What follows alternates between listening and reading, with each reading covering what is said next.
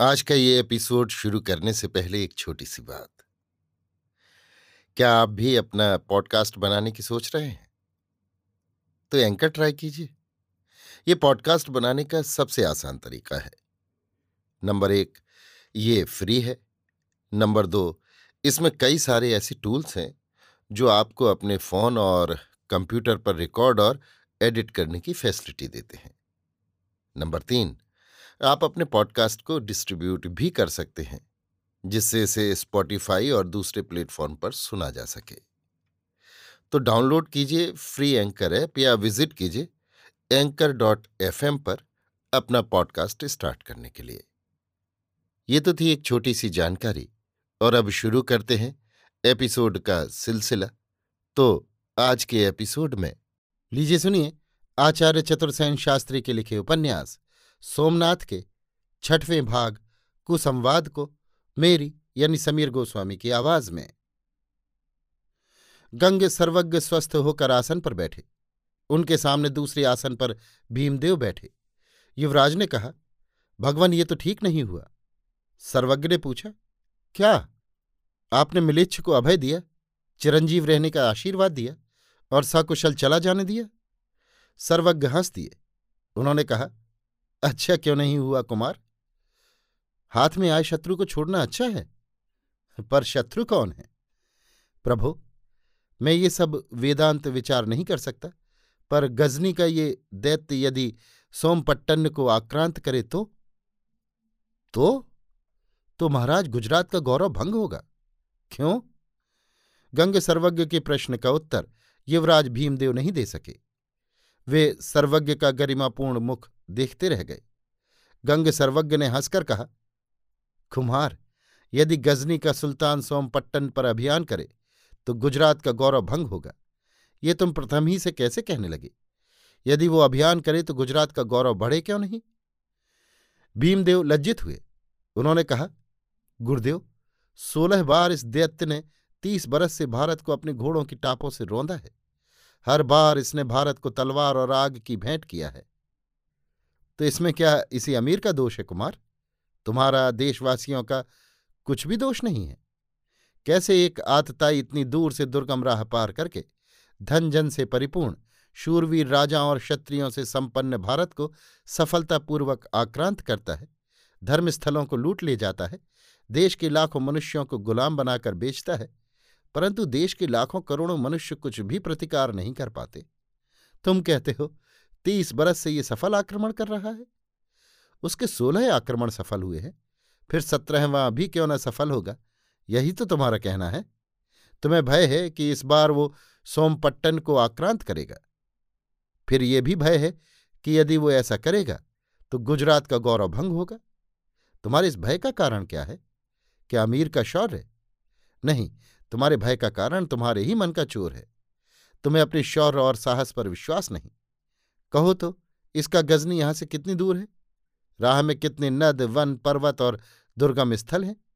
सूखे मरुस्थल हैं, जहाँ प्राणी एक एक बूंद जल के बिना प्राण त्यागता है? ऐसे विकट वन भी हैं, जहाँ मनुष्य को राह नहीं मिलती। फिर उस देश से यहाँ तक कितने राज हैं? मुल्तान है, मरुस्थल के राजा है, सपाद लक्ष्य के, नांदोल के चौहान, झालौर के परमार, अवंती के भोज, अर्बुद के ढूंढीराज हैं। फिर पट्टन के सोलंकी हैं। इनके साथ लक्ष लक्ष कोटि कोटि प्रजा है, जनबल है, अथाह संपदा है, इनका अपना घर है, अपना देश है। फिर भी ये आतताई विदेशी, इन सबके सिरों पर लात मारकर सबको आक्रांत करके देश के दुर्गम स्थानों को चीरता हुआ, राज्यों को विध्वंस करता हुआ, इस अति सुरक्षित समुद्र तट पर सोम तीर्थ को आक्रांत करने में सफल हो तो कुमार, ये उसका दोष नहीं।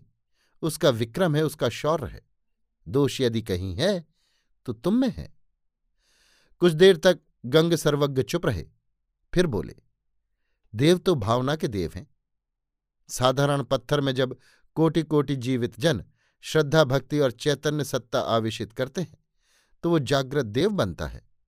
वो एक कोटि कोटि जनों की जीवनी सत्ता का केंद्र है। कोटि कोटि जनों की शक्ति का पुंज है। कोटि कोटि जनों की समष्टि है। इसी से कोटि कोटि जन उससे रक्षित है।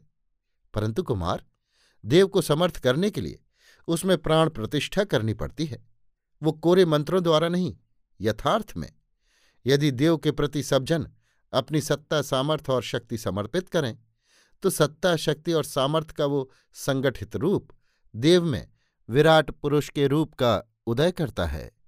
फिर ऐसे ऐसे एक नहीं, सौ गजनी के सुल्तान आवें तो क्या? जैसे पर्वत की सुदृढ़ चट्टानों से टकराकर समुद्र की लहरें लौट जाती हैं, उसी प्रकार उस शक्तिपुंज से टकराकर खंडित शक्तियाँ चूर चूर हो जाती हैं। थानेश्वर, मथुरा और नगरकोट का पतन कैसे हुआ? इस पर तो विचार करो। महमूद तुम पर आक्रमण नहीं करता, राज्यों का उसे लोभ नहीं है, वो तो देव भंजन करता है। कोटि कोटि जनों के उस अविश्वास और पाखंड को खंडित करता है, जिसे वे श्रद्धा और भक्ति कहकर प्रदर्शित करते हैं। वो भारत की दुर्बलता को समझ गया है। यहाँ धर्म मनुष्य जीवन में ओतप्रोत नहीं है। वो तो उसके कायर पतित और स्वार्थमय जीवन में ऊपर का मुलम्मा है। नहीं तो देखो, कैसे वो एक कुरान के नाम पर प्रतिवर्ष लाखों योद्धाओं को बराबर जुटा लेता है। कुरान के प्रति उनकी श्रद्धा, उसमें और उसके प्रत्येक साधारण सिपाही में मुलम्मे की श्रद्धा नहीं है, निष्ठा की श्रद्धा है। इसी से कुमार, मेरी दृष्टि में वो उस आशीर्वाद ही का पात्र है, जो मैंने उसे दिया। और प्राणी मात्र को अभयदान तो भगवान सोमनाथ के इस आवास का आचार है। मैं उस आचार का अधिष्ठाता हूँ, ये भी तो देखो। परंतु गुरुदेव, शत्रुदलन की शक्ति क्या देवता में नहीं है? कुमार, यदि राजा के मंत्री, सेना तथा प्रजा अनुशासित न हो, सहयोग न दें तो राजा की शक्ति कहाँ रही? राजा की शक्ति उसके शरीर में नहीं है। शरीर से तो वो एक साधारण मनुष्य मात्र है। उस राजा के शरीर को नहीं, उसके राजत्व की भावना को अंगीकार करके जब सेना और मंत्री दोनों का बल उससे संयुक्त होता है, तब वो महत्कृत्य करता है। इसी भांति पुत्र, देवता अपने आप में तो एक पत्थर का टुकड़ा ही है। उसकी सारी सामर्थ्य तो उसके पूजकों में है। वे यदि वास्तव में अपनी सामर्थ्य समष्टि रूप में देवार्पण करते हैं तो वो देवत्व का उत्कर्ष होता है। वास्तव में भक्त की सामर्थ्य का समष्टि रूप ही देव का सामर्थ्य है। बहुत देर तक कुमार भीमदेव गंग सर्वज्ञ की इस ज्ञान गरिमा को समझते रहे, फिर बोले तो देव, गजनी का सुल्तान यदि सोमपट्टन को आक्रांत करे तो हमारा क्या कर्तव्य है? जिस अमोघ सामर्थ्य की भावना से तुम देवता से अपनी रक्षा चाहते हो, उसी अमोघ सामर्थ्य से देव रक्षण करना। परंतु वो अमोघ सामर्थ्य क्या मनुष्य में है? और नहीं तो कहाँ है बेटे? मनुष्य का जो व्यक्तित्व है, वो तो बिखरा हुआ है। उसमें सामर्थ्य का एक क्षण है।